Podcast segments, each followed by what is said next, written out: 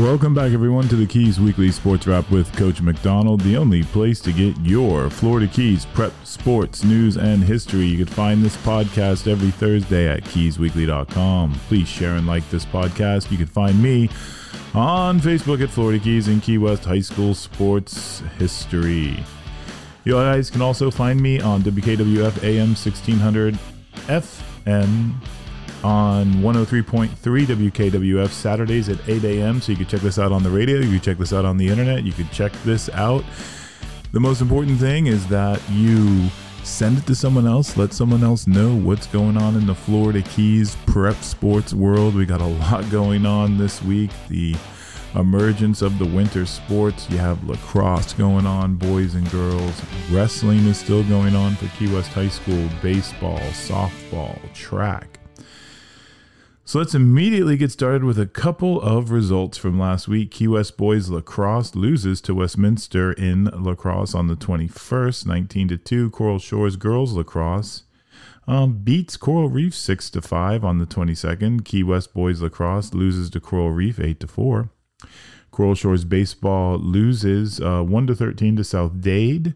Key West girls lacrosse beats Westminster on the 23rd, 12 to 4 marathon softball girls lost to Lourdes Academy 11 to 8 on the 23rd. Coral Shores boys lacrosse loses to Ransom 12-6. Coral Shores um, softball gets a big win against South Homestead 17 to 1. Marathon baseball gets that big win on uh, last Friday night against Ransom 12 to 7. Key West girls lacrosse beats Palmetto High uh, 10 to 4. Key West baseball beats uh, Westminster 12 to 5. Those are the scores that I have going on today. Um, breaking down some of the sports. Let's first let's talk about we have wrestling going on. It's still going on for Key West High School. They have the three of the Lady Conchs earned a place in the brackets in the FHSAA 1A state championships March 2nd and 4th. And now three of his boys will join Shayla Figueroa, Ali Briggs, and Shannon Briggs into the States. Right now, senior Andre Otto is ranked fourth heading into the regionals. Um, but going back to the girls, it's a fan fantastic, unbelievable story, really. At the beginning of the year, Ali Briggs and Shannon Briggs started Marathon High School. Unfortunately, there's not a wrestling program there. Um, they're able to transfer down to Key West and be eligible for wrestling. And uh, these two ladies join Shayla Figueroa, and they're going to be going to the state championships. Such big news. Um, I'll let you guys know as soon as I find out who the other boys are. It happened yesterday. I know for sure Andre Otto is is moving forward. Uh, as far as Coral Shores wrestling, Coral Shores wrestling might be over now, but the young team looks very promising in the coming years. Five regional qualifying canes Sebastian McCoy, Finn McDonough, Devin Smith, Jack Hill, and Jaden Angel are all just freshmen. So Coral Shores definitely has a bright future when it comes to wrestling. And Key West, you know, like I talked about last week, winning 14 straight district titles. That news was so big it made, um, I saw it in the Miami Herald, and we covered it in the Keys Weekly extensively and have taken you on that journey with Key West High School. But it's big news all over the state when you have a team win 14 district titles in a row. It's something that really doesn't happen too often. And if you'd like to hear more about Key West High School Wrestling. You can go back and listen to the podcast I had a couple weeks ago with Coach Chaz Jimenez, who's been um, only the second head coach in that program in the program's history. The program started in about 1999, and he's the second coach. Troy Bow being the first head coach at Key West High School. Um, lacrosse is going on. I touched a little bit on the scores, but so we're all on the same page and and everybody understands right now the big story in lacrosse I would say is the Key West girls. They have a perfect record so far this season. They have a win against Gulliver on February 16th. Um, they are 5 and 0 in girls um, lacrosse, and they are doing very well. Bella uh, Marciano scored three goals and three assists in the win against Westminster Christian. Uh, Marciano also had eight of the team's 11 draw controls. Caitlin Polito scored two goals and assists. Ada Van Loon and Sophia Fellini added one goal each, and Maria Cheney assisted once. Goalkeeper for Key West, Courtney Gravis, saved two. Key West forced Westminster to turn the ball over 16 times, keeping the Warriors on defense and sealing the victory. And then after that, the girls lacrosse team of Key West uh, was able to beat Miami Dade County uh, Powerhouse High School, Miami Palmetto. Um, they were able to win 10 to 4. Cheney scored five goals. Fellini had two. Van Loon and Ella Baxter each scored one. Marciano chalked up three assists. And Piloto added another one in the 10 4 win. Gravis was busy in goal for the Conch, saving 11. And fellow defender Rachel Owens forced four turnovers in the big win. Um, so that's the big news in lacrosse. We have really what I want to take a little bit of time to discuss is uh, we did talk about last week marathon going to states in wrestling. Um, um, you could hear a great podcast last week with Mikkel Ross. She was a state medalist in girls weightlifting, and she talks about how she got there in last week's podcast. Um, so girls wrestling is almost almost at the end of the season. They're going to be in the state championships this weekend coming up. So good luck to those Key West High School ladies. Hopefully, all three of them bring home medals. And um, we have boys weightlifting going on right now, and there everybody's getting started with their meets. I saw Marathon and Coral Shores in a meet at Marathon the other day. Um, so boys weightlifting is is going on. We also have baseball. That's the big story going on. Baseball is opening. Last week, you know, we talked about preseason games and this week we have the beginning of the regular season games and really Key West is off to a uh, very good start as far as their baseball season goes. They open up um, they open up the other night. They're 2 and 0 right now, Key West. They have both they have won two games against Westminster Academy. The first game that they played um, was on Friday the 24th. They were able to win that 12 to 5. Um, player of the game, definitely for Key West High School. Uh, Jack Haggard was two for four in that game at the plate. Caden Picardo two for four also. Um, other big bats for the for the Key West Conchs. Jose Perdig- Perdigon, a sophomore, was three, uh, two for four also from the plate, and um, Greenberg pitches for the. Um, I'm sorry, it was uh, Jacob Burham pitched for uh, Key West, and Andis Barroso or Lucky Barroso also pitched. Um, he ended up coming down with the win for the Conchs. The senior with a 2.33 ERA so far this season takes the first win of the season. Um, second game of the year, Key West plays against Westminster once again. Uh, that was on Saturday the 25th. They were able to, it looked like they were able to mercy rule after six, a 10 nothing victory for the Key West Conchs.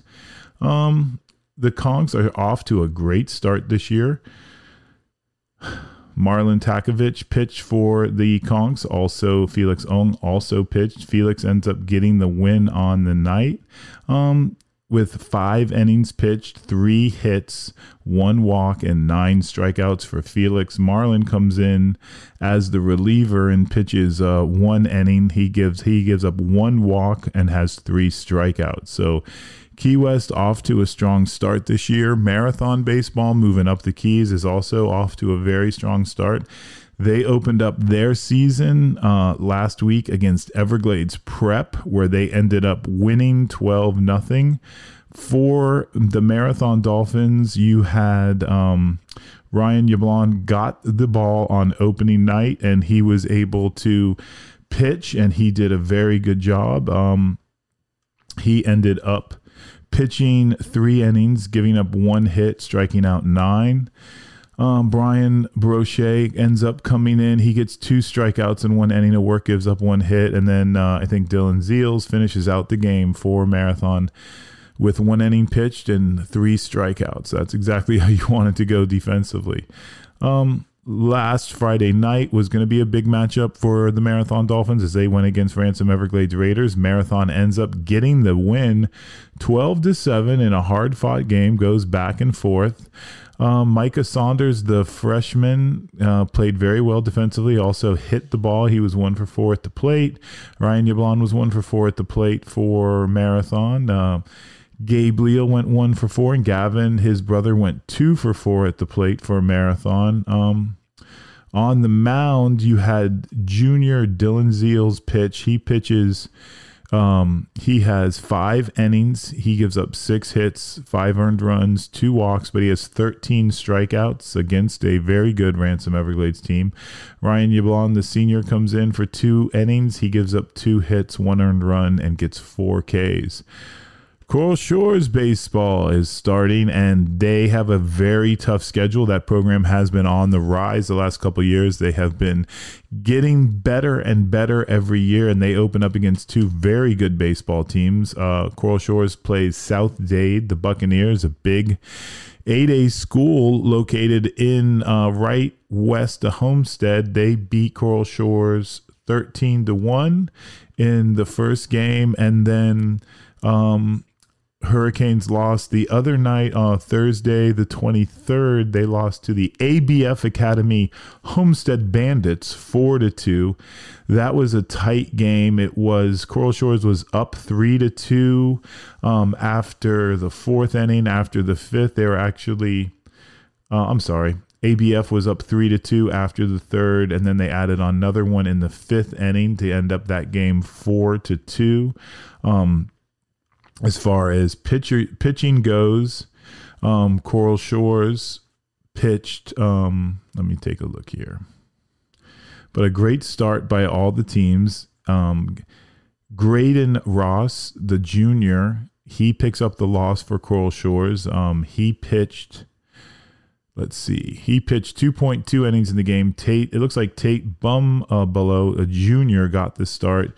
Uh, Graydon came in and he pitched 2.2 innings. He gave up three earned runs. Um, so Coral Shores, I know what's going on. They're starting out their season playing a real tough schedule. I'm pretty sure we're going to start seeing a lot of wins roll in for Coral Shores baseball this year. And, and Marathon also seems poised that they're going to have a strong season. But, you know, as far as Monroe County goes, the talk this year is about Key West High School, and they have a legitimate chance to win that 12th state title. Good luck to all the baseball teams. Good luck to all the winter teams this year. Um, we also have track and field going on, so they're doing a lot of meets together. Key West High School, Coral Shores, and Marathon are getting together and they're doing a lot of meat. So good luck to those guys. I will catch you guys up next week as far as how girls wrestling went. Hopefully, we have some state medalists. And today, I have a really special guest. Um, it's a it's a very good friend of mine, Chef Carl Stanton at Marathon. And you know, everybody everybody you know has a story, right? And every everybody who's who's a little bit older has been around to a couple different places and some people have a lot better stories than others, and some people have lived a lot of different adventures, and some people have had uh, a very few adventures. But I'm going to tell you from my past conversations with Chef, you guys are in for a great podcast. He has led a very, very interesting life. You're not going to believe some of the connections that he has made and some of the adventures that he has been on. So I want you guys to really give this one a listen, sit back, relax, because I think you guys are really going to enjoy it. So, um, coming up next, we are going to have Chef Carl Stanton from Marathon. All right, just like I told you, here we are. We are back. Keys Weekly Sports Wrap Podcast. We already talked about the sports that went on last week and the sports that are going on this week. And we have a very special guest. It is Carl Stanton. I'm going to call him Chef. Everybody in town, in Marathon, in the Keys, just knows him as Chef. He's the culinary arts teacher at Marathon High School, but there's so much more to that. How you doing today, Chef? I'm doing pretty good, Sean. How are you?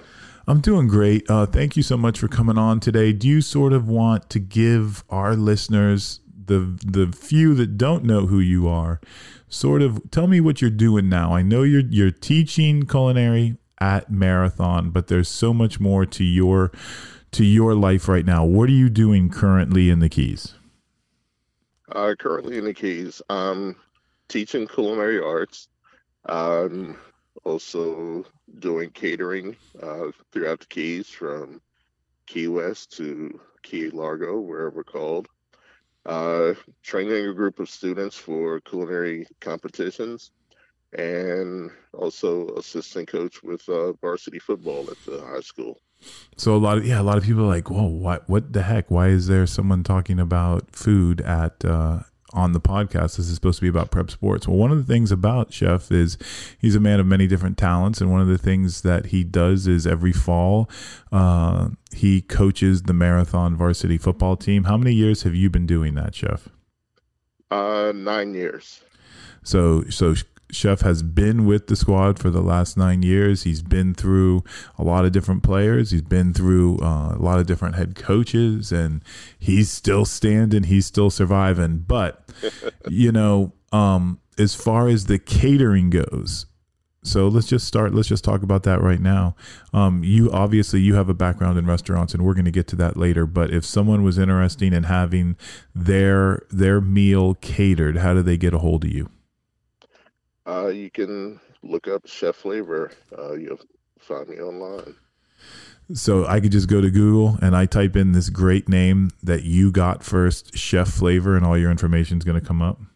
Yes, I'll explain that name, Chef Flavor, later. all right. Well, well, let's let's go. You know, I really love when I have coaches on for the first time is is to do a full unmasking. You know about who you are, where you came from, what led you to Monroe County. So let's start off with, you know, where were you born? Where were you brought up? Where where are you from? Okay. I was born in Texas. Uh, my dad was in the Air Force.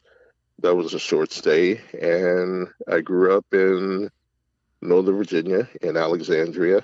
Um, a lot of people in that area refer to it as the DMV, that tri-state area of the district, Maryland and Virginia, where we all circle the Potomac River. So that's where I grew up. Uh, so growing up, you had a lot of brothers and sisters, right? Uh, not a lot, but we had a, you know, we had a good sized family, and you know, ever since I was a kid, pretty much everybody in our family always played uh, football. So it really wasn't a question of do I want to play football. It was what position am I going to play. okay, so that that was that was just in the family's DNA that everybody was going to play football, and so just leading up to this, you know, in Northern Virginia, when you were to go to high school, what high school would you be attending? Well, at the time in Alexandria, there was only well, there were two high schools uh, Francis Hammond High School and GW, George Washington. Mm-hmm. Uh, Jim Morrison from the Doors also went to GW.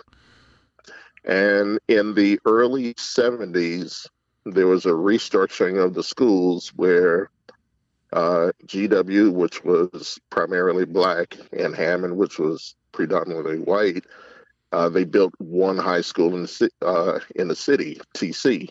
And then those two schools became junior high schools that fed into them. Mm-hmm. And my uh, my older fam, Daryl, who everybody called Blue, uh, was part of the TC Williams merger uh, in '72.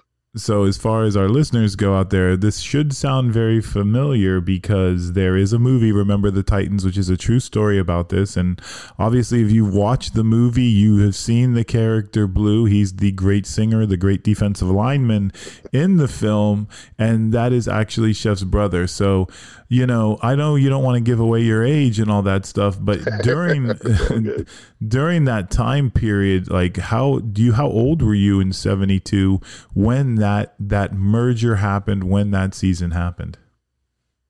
Uh Blue is 5 years older older than me. So I remember all that very well. Uh, one of the things about the movie, one, it was great when you know, we heard that they were going to make a movie, you know, about TC.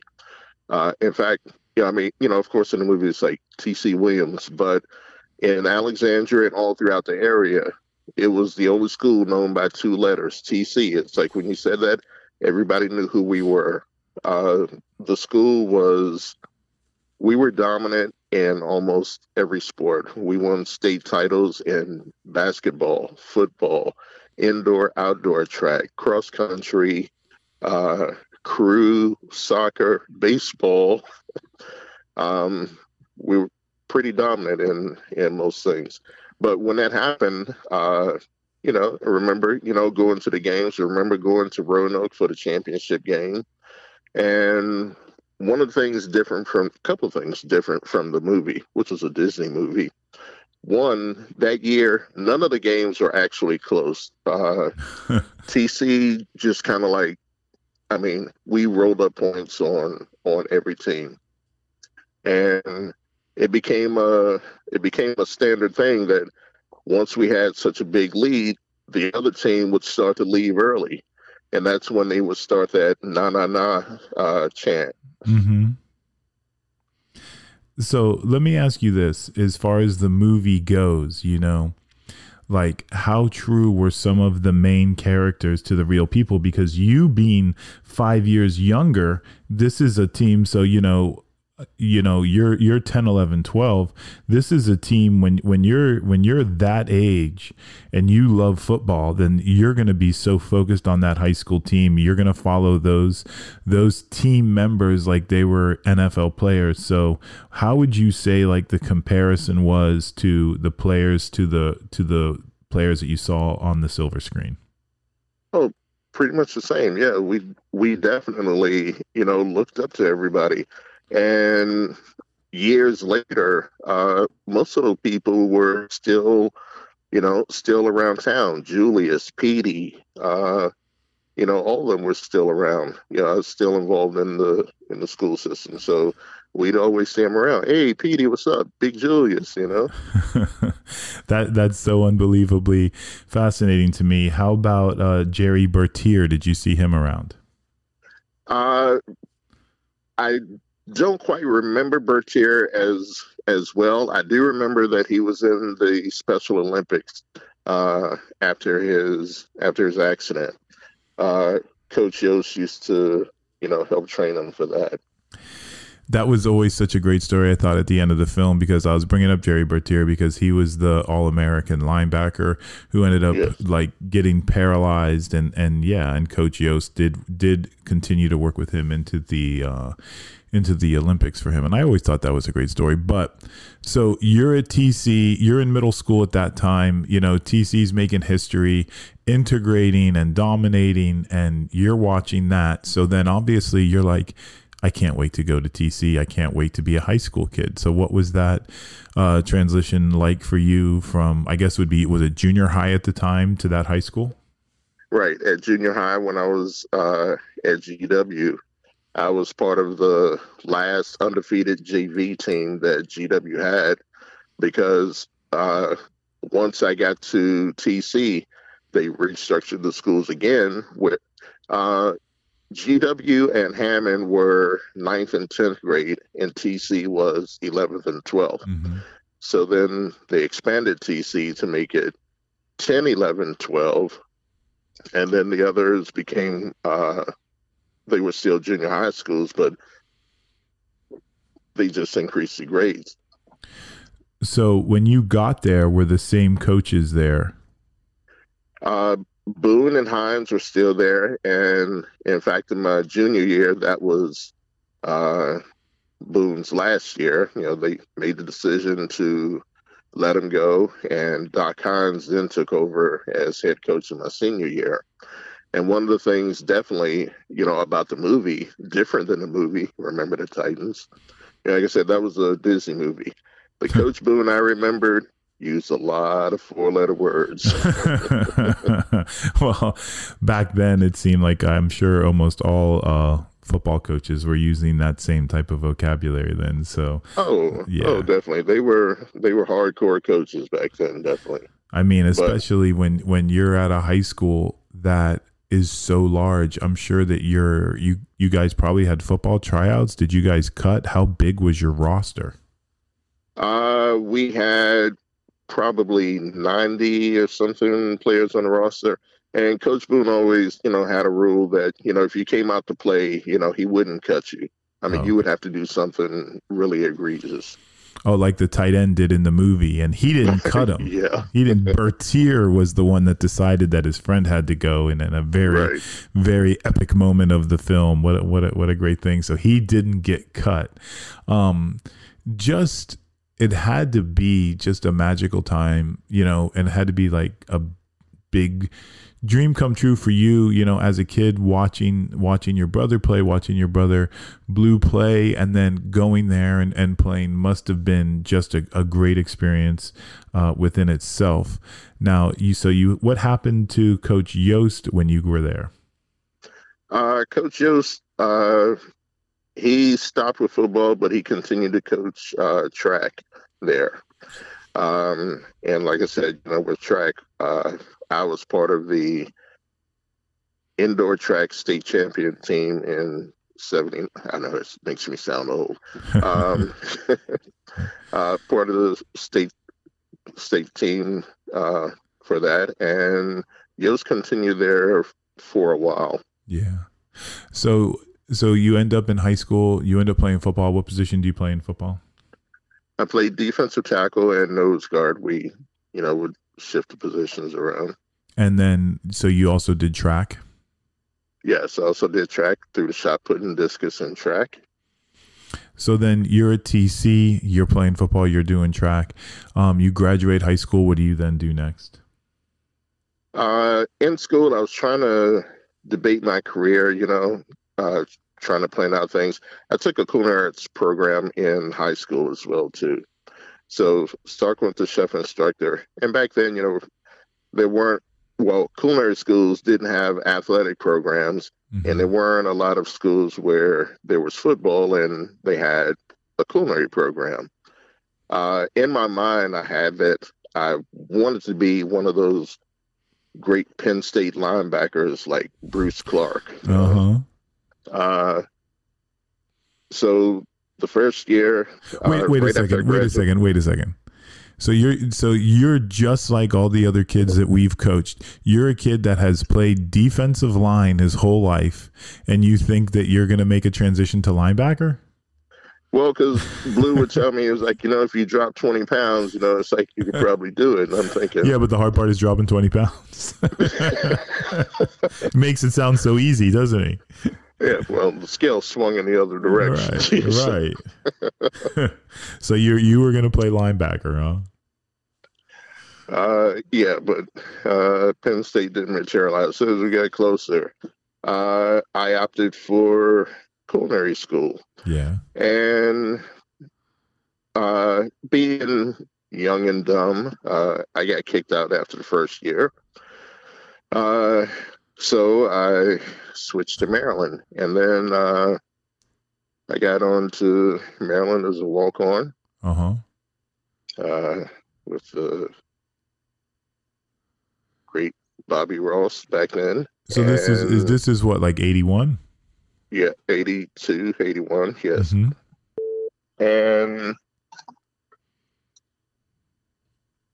after you know after a year, then uh, I kind of saw that I could swing back to culinary, so dropped out of Maryland, switched back to to the culinary school, and in between, you know, when I went back, the workouts kind of kind of helped. Uh, also wrestled in at TC as well too, and GW. Oh, okay. Um, so in between in those uh, workouts, I also got into training with another cousin who was a martial artist. Mm-hmm. So I got into boxing and, you know, studying martial arts. Uh, and did that for a while. Did amateur boxing for a while. Competed in a bunch of martial art tournaments. And, you know, all the while doing the culinary career. And then there came a point uh, a few years in, started kind of getting burned out from restaurants. So So wait, wait a second, chef. So when you're doing that and you start out and you know times change so much and like the idea at least in my view of culinary has changed so much in the last 30 years, you know. What was it like for you in the early 80s going to culinary schools and then what kind of restaurants did you work in? Um, I covered in in the early part of my career. I started out in hotels. I started out with Marriott. Uh, I worked with Sheraton Hotel, uh, Hilton. um, excuse me. Mm-hmm. So you know, kind of working my way through the ranks. Uh, you know, from apprentice to first cook to saucier. You know, going through, and you know, I kind of kind of enjoyed it, but at the same time, you know, working in working hotels, putting in a lot of hours because you have breakfast, lunch, dinner, room service, and banquets. But I also had a lot of stamina and energy then too. So yeah. So that was like I never even thought about this whole culinary deal in the hotel level. I guess that's like a whole different thing because obviously you think about, oh, you're gonna, you know, you want to have a restaurant. That's the whole thing. But I guess working in the hotel, you're cooking on a large scale then, and that's that seems to be very very busy. So that was a whole different world of cooking. And then what happened? Definitely with uh, mass production. I mean, when you're when you're doing banquets for three, four, five hundred people, and then you also have two or three restaurants that are also filled with another hundred or two hundred people, you know, yes, that's a lot going on. Hmm. So I started to feel a little burned out, and it's like you know, you need to take a little break and step away. Uh, one of my friends I used to work out with, you know, was saying that uh, they needed a bouncer at one of the clubs in Georgetown. You know, it's like, okay, you know, sure. Um, so with my uh, boxing and martial arts skills, like, okay, if I if I have to, I figure I can do that. Mm-hmm. So uh, for a few years, I started doing that, and shortly into that, one of the clubs in Georgetown used to have live bands coming through, and you know, you meet people, you talk to people. One of the guys was like, "Hey, you know, you're really cool." It's like, you know, we might take you on the road as security one day. I'm like, "Yeah, sure." You know, okay, let me know. And then like a month later, uh, the manager gives me a call and is like, "Hey, this is Herbie. Remember me?" I was like, "Yeah." He said, "Um, we've got a tour starting in a couple of weeks, so you're available." I'm like, "Are you serious?" He's like, "Okay." So that was with uh, Enuff Z'Nuff. Okay. Great, great 80s band. Enuff Z'Nuff. Yes. Yeah. Uh, so you know, we did a we did a three month tour, and uh, it's kind of like from there, it just became like a a networking thing. You know, it's like on the road, meet different people, and kind of like the reputation of me started to grow, and I picked up the nickname of. I'm not making this is all. uh, I picked up the nickname of King Carl. You know, it's like hmm everybody kind of you know respected how I handled situations. Um, Right. So, you So- so you're starting off for our listeners. It's like you you start out by by bouncing, you know, local in Georgetown. You're talking to people. Somebody's like, "Hey, yeah, I'm going to bring you on the road with me," and you're like, "Oh yeah, sounds great, whatever." And then you get the call. You're going on the road with 80s metal band. Enuff Z'Nuff for three months. You're going so. So chef is going on tour with the band. You're handling security for personal appearances. You're handling security at the show. You're handling security backstage for Enuff Z'Nuff. And I would assume, like what you're saying, chef, is that that's probably a real closed community within the promoter, manager, agent, band world. Word, word gets around that you're someone that handles things. You pick up the nickname King Carl, and then what happens?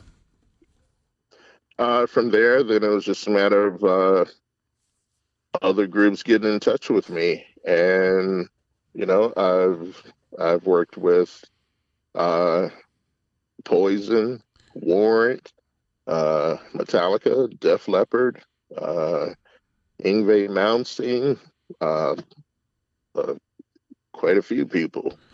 So you went on the road with all those bands, uh, and during that time, I'm assuming this has to be like based on your years about what like 85, 86 to 91, 92. Yeah, this is like uh, like late '80s, starting it uh, into the early '90s, and when all the hair bands were everywhere. So you have Poison, you know, you're you're on the road with Poison, you're on the road with all of these bands. You know, what was that lifestyle like in 1988 and 1989 for you being on the road? You know, what what was what was like a day like for you doing a job like that? It was absolutely insane. I mean, but of course in a in a fun way. But it a lot of the things that you hear and the stories that you hear about, you know, rock stars and party life and those things, you know, you think some of it exaggerated. Nah, no, it's probably all true. Um, okay. I mean, we'd have, you know, pretty much the day would be, you know, we arrive in town, uh, they have radio interviews or in-store appearances to make. So, you know, we're going there with them and they're signing autographs. And they'll tell you, you know, it's like, hey, give us 20 minutes and then, you know, grab us to pull us out. You know, it's like because they didn't want to look like, you know, okay, I can't sign any more autographs. I have to go. So we would be that person who's like, all right, we got to go and literally grab them, pull them out of the room, um, and it would be interesting because there would be some people that would follow the bands from city to city. Uh, you know, and then, well, the groupie scene and some of those things, eh, a little wild. So let me ask you this: I'm sort of fascinated. Um, did you go you're, so you're taking the band you're doing these like they'll do they'll do radio stuff in the morning right? Were you part of that? Right.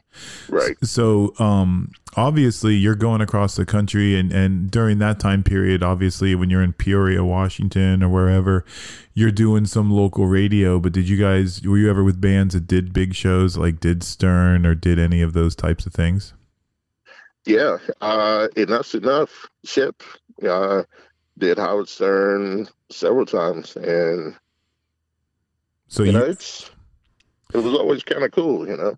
Right, and I can't imagine. So you're part of that too. You're you're working backstage, and you know people don't believe it, chef. And I know you could vouch for it. I know I could vouch for it too. People want to say, "Oh, he toured with Poison." Well, I'm going to tell you something. In 1987, there wasn't a bigger band in the world than Poison. uh, they sold out arenas, you know. Yeah. So, and probably you know the biggest was uh, when Metallica and Guns N' Roses did the uh, stadium tour, and Faith No More was the opening act. And, uh, and you were part was, of that tour. Oh, that was just that was just bananas. Um, you know, you're talking about 50, 60,000, you know, seat stadiums packed with people. Um, but one of the things, like, you know, for with most of the people that I worked with, everybody was pretty cool. And some people gave me a different, uh, a different aspect on on their music, like the Nelson Twins. You know, a lot of people kind of consider them a joke, but uh, watching them on tour, you know, they took their craft seriously. They would do vocal exercises, they would stretch, they would warm up. You know, they put effort, you know, into their music. It's like, okay, I can I can respect that. And you know, on the other hand, yeah. I could see the crash of Guns N' Roses oh. coming. Okay, there, there's a lot of breakdown there. Let's start first of all. I can't wait to talk about Guns N' Roses because they're one of my favorites. but I'm going to start out with, you know, uh, being I'm I'm a little bit younger than you, so I was coming of age like you know in that late '80s, early '90s period, and that's when you're really most you know, when music is so much so important to you. So obviously, you know, being young, I'm not afraid to admit that I love, you know, I love Poison, I love Warrant, I love uh, White Lion, I love all of those bands, and I think what happens to a lot of them, and even I, you know, Nelson had a couple big hits. I was huge fans of them, Ricky Nelson's kids, but like yeah. what happens to them is is almost all of those bands are just written off. No one wants to talk about how great of musicians they were. Nobody wants to talk about how great the songs were because they were, you know, popular. They were in vogue during that time period and and so few bands that were big then have ever been able to shake it. You know, Bon Jovi's been able to shake that that kind of moniker because they hit the scene in like 86 in the middle of glam. They were thrown in with all of those, but they were able to push out of that. But so many other bands and, and you know, Nelson included, they haven't yeah. been able I mean, they still have fans, they're still doing well, but their music, I feel, you know, here we're on a sports podcast talking about music, but their music I feel is not as respected as other eras just because of the whole over the top 80s thing. What's your take on that? Well, I was going to say, if you put on Living on a Prayer now, watch how many people sing along with mm-hmm. it. Oh, and then so many of the of, of the other of the other hits from that time are so and iconic and so Motley classic. Crue, and you know, yeah, and even going back to Kiss, you know, because Kiss is really is someone that that really started that off, you know, and even you know, my oldest daughter was telling me, you know, we were talking about Kiss, and we were just talking about what a great song uh, "I Was Made for Loving You." That Kiss song, how great right. that is, you know, and how Kiss made that as like a disco hit. But you hear that at every arena today, and a lot of these artists, you know, you you hear at every arena now. Talking about, and I'll be honest with you, talking about Guns N' Roses, talking about Metallica, those are not bands in my mind that are hair metal, even though they're coming Oh, they didn't even, you know, Metallica had such a huge following in the early 80s when they were underground. And even when they hit, you know, with the, was it the Black Album, they were, they were too hard to be hair metal. You know what I mean? Right, right. But Guns N' Roses, obviously, you know like that first the first the first two albums you know you go appetite for destruction is just classic from the beginning to the very end. Every single song on that is just unbelievable and the energy that they have you know because you talk about bands and the band's first album that's the that's the album they've been waiting their whole life to write you know? So you have guns n' roses come onto the scene and then use your illusion one and two are, are just fantastic. But never have I seen a band come onto the scene so quickly and at least in my mind catch fire. I watched that live performance of them on MTV in concert, like live at the Ritz in 88 with Guns N' Roses, and that band is just on fire there. They're unbelievable. But the personalities, the Axl Rose, the drug use, the alcohol use. So you saw them. I would say that's 90 was that tour, right? Right. So Guns N' Roses in 90, they hit in 87. By 90, you're already seeing fractures. What did you see? well, like on the uh, on the stadium tour, you know, uh, one there was a lot of arguing and fighting backstage.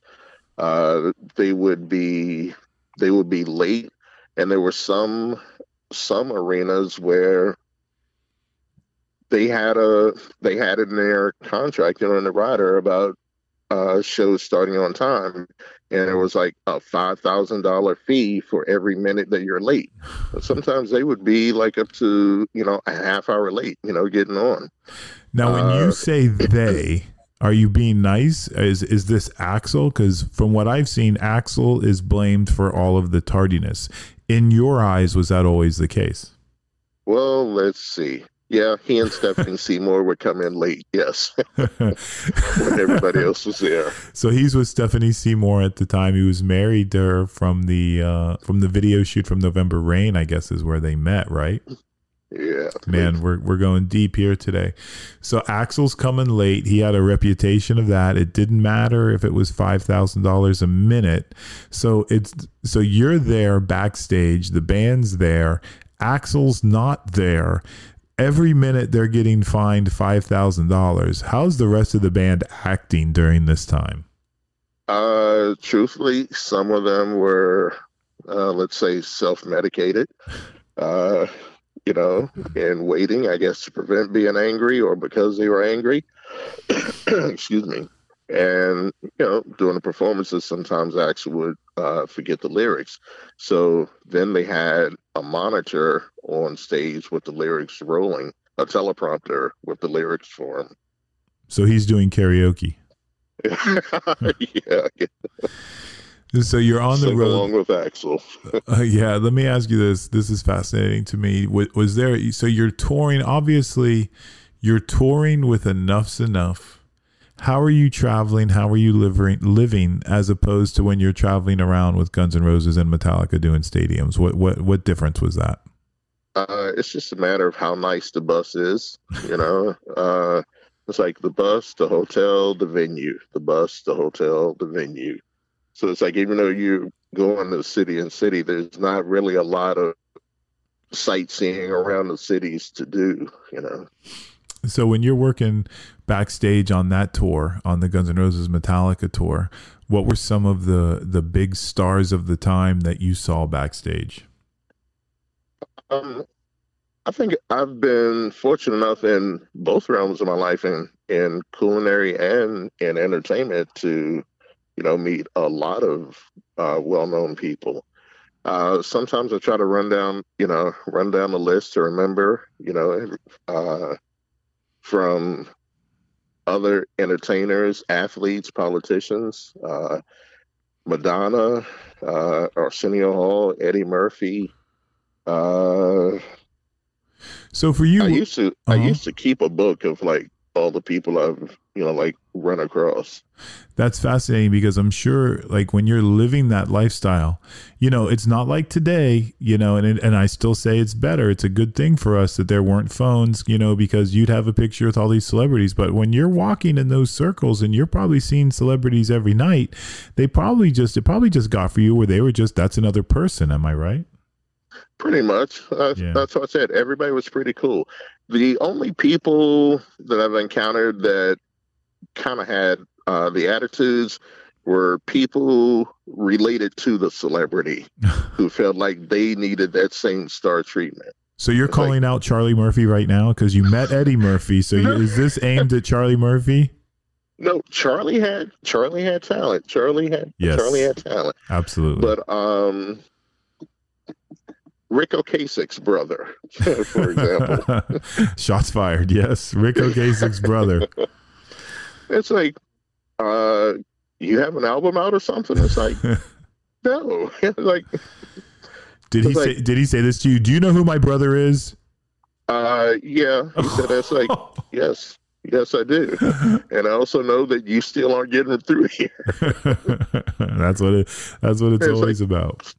Sometimes people are very specific, you know, because they know there are a lot of hangers on, you know, people that just want to, you know, be close and, you know, they, they limit the access to them and sometimes even those that are that are close to them. So, so during this time, you know, you're you're with the biggest bands at the time in the world. You're you're traveling around the world. You're living a first class lifestyle. You're living a Ric Flair lifestyle, for lack of a better word, right? It's a new town every night. You're flying into town. You know, the stadium's full. And then you're leaving before the sun comes up. But let me ask you this: during that time pe- period, was there ever this idea of of food and culinary? When did that start to re-enter your your mindset? Um, well, the unfortunate uh, end slide to that was there was a person that I was kind of seeing at the time, and they didn't really like the thought of me always, you know, being on, gone for weeks or months at a time, and you know, especially all the wild party things that they say happen.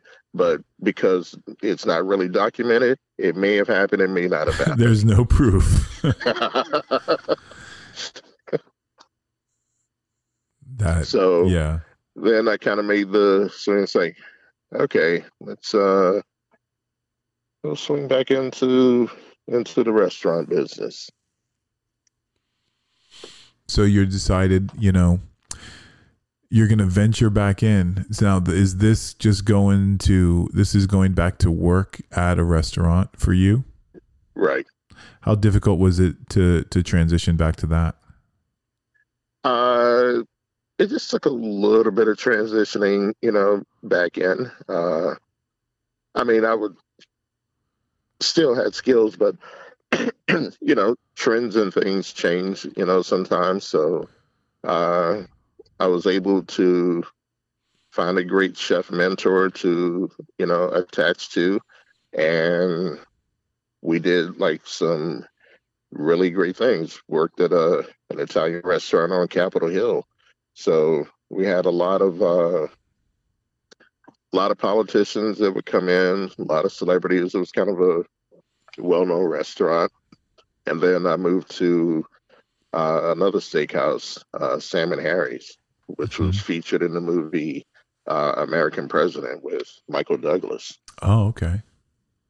And again, you know, we had a lot of high-profile people that would come in, and you know, it's like just continued and there would be an occasional uh like somebody would be in town and that you know make a you know like help out with their security team or whatever you know whenever somebody was in in dc so you were still freelancing? Yes. Right. And one of uh one of my friends from school also happened to luck up and get a job with Prince as his art designer for like 25 years. So uh, I didn't work with Prince, but I did have the opportunity to hang out with him on several occasions. Okay, number of number of questions here. Number one, did you guys play basketball together? Uh, we did not play basketball. we played video games. So really, so you're it's like this is this is you've you've been around so many celebrities so uh, we don't we don't even open up the podcast with all right this is chef he played video games with prince before we just get to this right so you, you, so your good friend is the art designer for prince prince is you know n- notoriously known as someone who lives a really secluded lifestyle how do you end up being in a place where you and prince are playing video games and obviously what video game were you playing uh, Galaga was the Galaga. Yeah, yeah, okay. And he is. uh I mean, I thought I worked hard. He is definitely a, a hardworking entertainer, and I'm not sure if I would have been able to work with him. He's he's pretty funny. He's pretty sarcastic, but he is uh, definitely a showman and a businessman. Like a day in the life of Prince is the band rehearses during the day. And then when they go do sound check for a show, a lot of bands, their sound check is doom, doom, doom, doom, tapping the drum, drum check, guitar, doom, doom, doom. It's like, you know, getting everything tuned up. A Prince sound check is running through the full show. Mm-hmm. And then they come back and they do the show and then afterwards there's an after party they do somewhere and they perform again at the after party I think so I, I, can see why he's gone through so many band members over over time. Yeah, I remember reading or, or hearing something about Prince where where you know and obviously when you're such a, a, talented musician as prince and you work as hard is that he's very very hard on his backup band members. You know he's very demanding to his backup band members. And i remember hearing the same thing about james brown that you know if you weren't playing perfect you were going to be gotten rid of. And and i guess yeah. that, that goes to show you know and a lot of times you know prince and james brown i think are, are, are, similar in a lot of ways even though they came around in different times. But so you end up how do you end up playing video games with them? Uh after after one show uh steve the artist friend we found we found this place in DC called House of Secrets. So if you're walking down the street from the outside, you would walk by it 20 times because you don't notice it. But inside, it's like this little private uh, club. Uh, I'm trying to what what do they call the little uh, after hour prohibition places back in the day? Oh, a speakeasy. Yeah, it's sort of like sort of like that. And it's like and so it's like holy it's like holy crap, look at all this stuff here. Uh, so he really liked the place, Prince did, and decided he wanted to shoot a video there.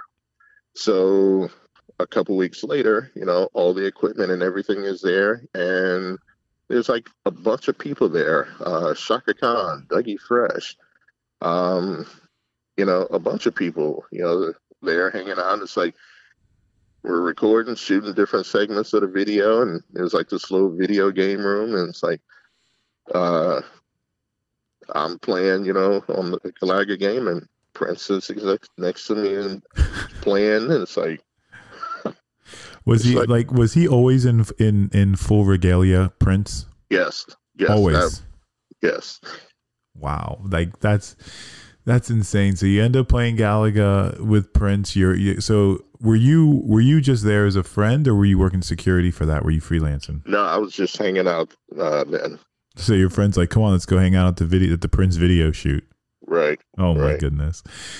and then Chaka Khan. I mean, I would just want to be like Chaka, Chaka Khan.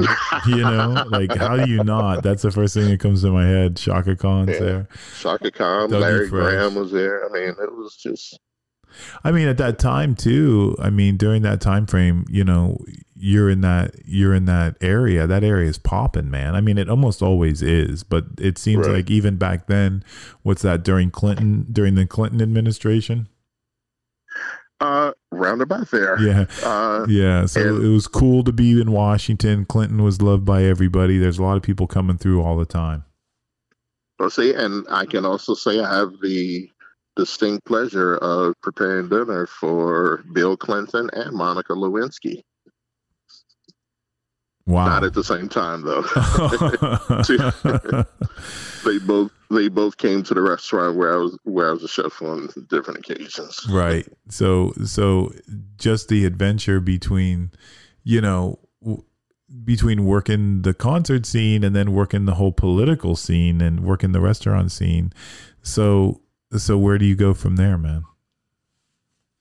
Uh after that I kind of ventured into business on, on my own. I was a partner in a steakhouse, and then I opened a catering business in in Maryland, and things were going good. Um, I had uh, I had a couple of uh, pro athletes as you know as clients, so uh, from the from the Wizards and from the Redskins, and things are going good until the recession crash of 08. Oh, that was horrible. Yeah.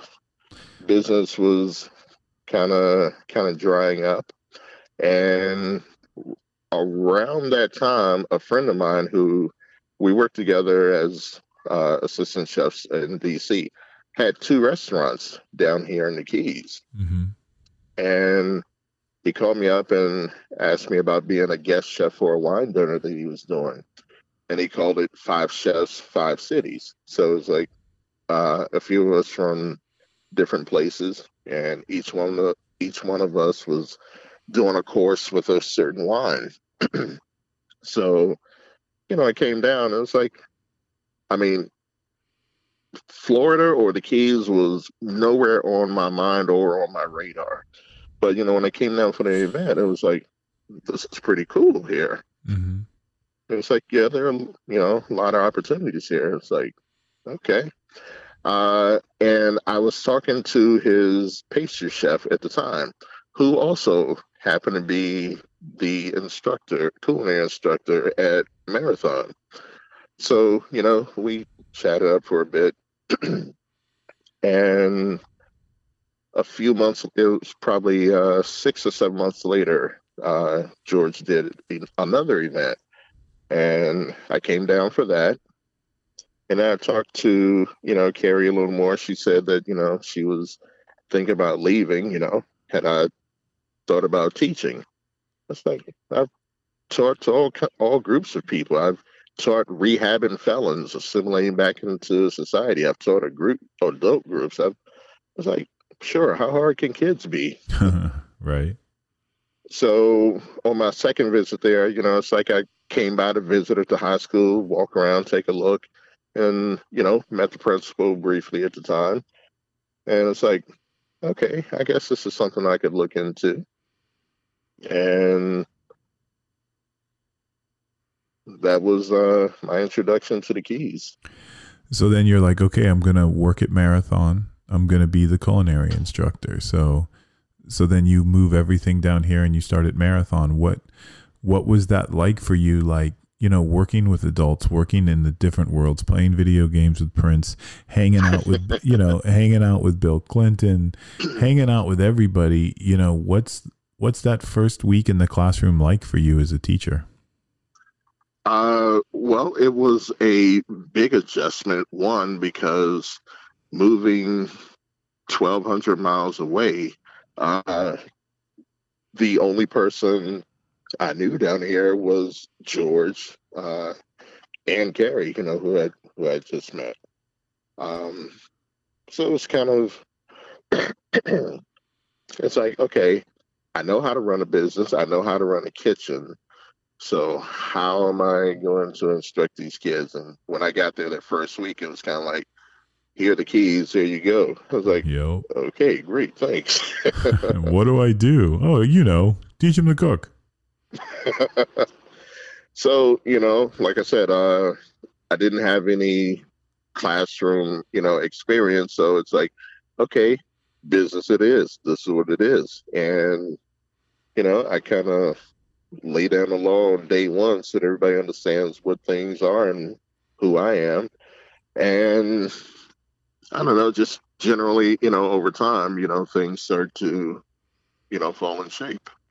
Yeah, it's one of those things that a lot of a lot of colleges and things they could only prepare you so much, you know, before you go into the classroom and I just think, you know, personally being a teacher, what I want to do is just every year get a little bit better at teaching and every year get a little bit better.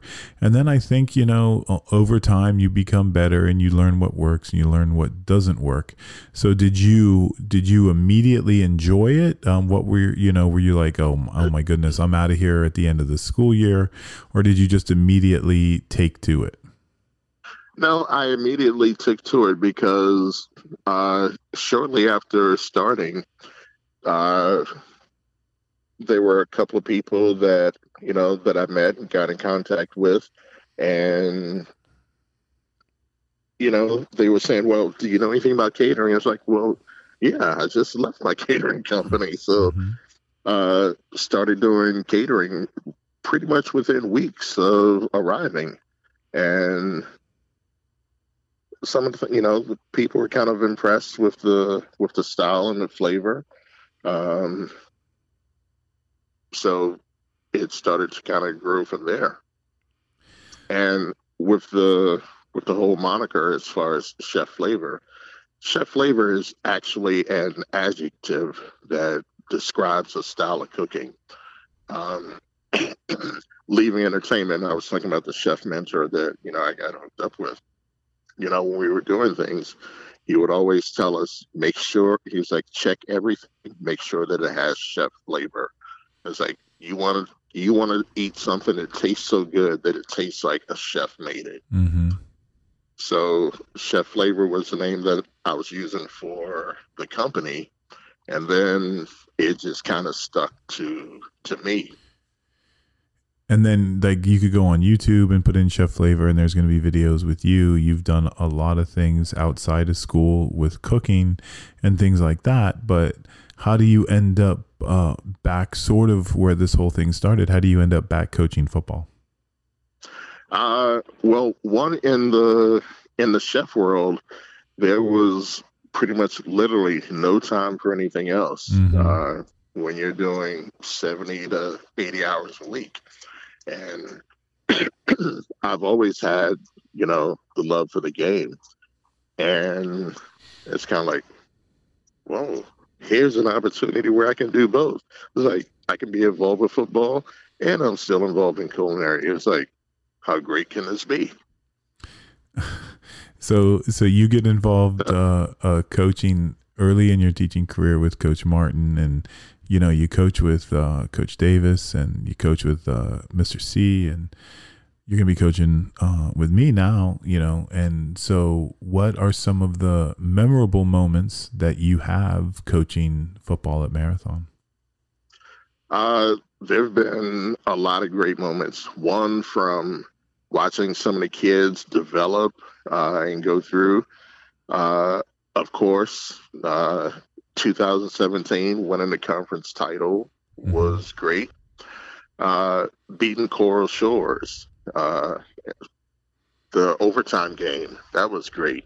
So that uh, that was, I think that would be 20, 2015. 2015, I yeah, believe. Yeah, 20, 2015. That was that was just a great game at home. Lots of people there going to overtime. Sammy's field yeah. goal at the end, and the crowd just goes crazy. No, no, Noah Bort picking up that fumble when. Uh, oh my! Yeah, the the young ninth grade Jackson McDonald gets the sack. The kid fumbles. Noah picks it up and runs it in. I mean, that was. I think. I think Roberto had a big run that game too. That was that was a fun one, man. And of course, the pattern back you watching the development of Jackson. You know, just become uh, become a little stud. It's like you know incredible. Just remember him starting all, out as a seventh grader, eighth, eighth string backup quarterback at Marathon, and watching everybody watching everybody grow is such a great thing, you know. And I think what we're so lucky at Marathon, where we get to have this connection with the kids from sixth grade through twelfth grade, and and watching everybody grow up, and it's amazing how how much they grow up during that seven year period, you know? Right. And the thing, and the thing, like we've said for years with the kids, it's not just about, you know, making them become a great football player. It's about making them become great people in society, having character, you know, and football is it's a game, but sometimes it's more than a game. It helps you deal with a lot of things it's like I've encountered a lot of things in my life, you know, a lot of adversity, a lot of obstacles, and sometimes just that that constant dig down into that reserve tank helps you get through a lot of things. And it's amazing when you think about it because it's like if you do and and all I have is my own perception, but it's like almost every single day of your life, or at least every single day of my life, I there I always think back to something that I learned playing football growing up or something that happened or just think about those experiences that I had and then apply them to to my daily life and it's something that sticks with you for the rest of your life. It definitely does. And then like just like you, you saw like the impact that football could have even when like when you go back to TC and you watch remember the Titans and and all of those things you see that the impact of sport is so much bigger and especially here in the Keys chef because there's a lot of places in the state of Florida where you have these you know charter schools and private schools and there's so many different schools in a lot of towns. They don't have the school spirit that is had in the Keys. They don't have the the outpouring of support from the public that we have in the Keys so we are very lucky to be here and be teaching and coaching where we're at. And I, I thought that that was great in being here too. How, you know, being a small town, the community rallies around all the events and everything, like from the homecoming parade and all coming out to all the games. The support is just, it's phenomenal. It's really great. You know? And it's really up and down the keys with Key West, with Marathon, with Coral Shores. And it's what makes this community, no matter what, so special. And what our kids, I think, are lucky where they get this. You know, I was just up at uh, a a, co- a player coached kind of thing, and I was talking to so many different high school coaches, and they couldn't all around Miami, and and these are some of the bigger schools, and they just don't have the support anymore. I, they couldn't believe it when I told them, yeah, you know, you come down and play us. We have our on-campus stadium. We have about 400 people. We're gonna have band. We're gonna have cheer. We're gonna have a huge concession stand going. It's gonna be the only place to be in Marathon, and these coaches couldn't believe me you know so so we're lucky we're lucky to have you in in marathon chef and and we're lucky to be here and you have any final words to the people on the podcast today hey i just want to you know it's great that uh, the town has, you know, accepted me. I love being here. Want to be here for a while. Continue doing what we do. Um, looking forward to continuing what we do on the football field as well too. Well, thanks for coming on today. If you want to if you want to get catered by Chef, then all you need to do is check him out, Chef Carl Stanton, Chef Flavor. You could call up Marathon High School and you could get phone directly to this guy and thank you so much for coming on today and hope you have a great rest of your weekend. Thank you very much. Uh, you too, brother. Thank you guys so much for listening. Was I right or was I right? Was it fascinating or not? Can you believe the places that Chef has been, uh, the people that he's been around, the adventures, the connections, and now he is in Monroe County. This is such a wonderful place from Key Largo to Key West. We have the greatest people coming into this county to live, and we have the greatest people living in this county. And I'm just so grateful to be here. I'm so grateful to the Keys Weekly. Everybody go out and read your Keys Weekly. Check out the sports wrap, the Keys Weekly sports wrap. My wife, uh, Tracy McDonald, does a lot of the writing there. She, well, she pretty much does all the writing for that sports page. So when you see her out, tell her how much you enjoy it. I hope you guys enjoy the Keys Weekly. I love that newspaper. It comes to your house every Thursday. Check it out, pick it out, pick it up and read it. And uh, definitely check out the Keys Weekly sports wrap. And you guys have a great week.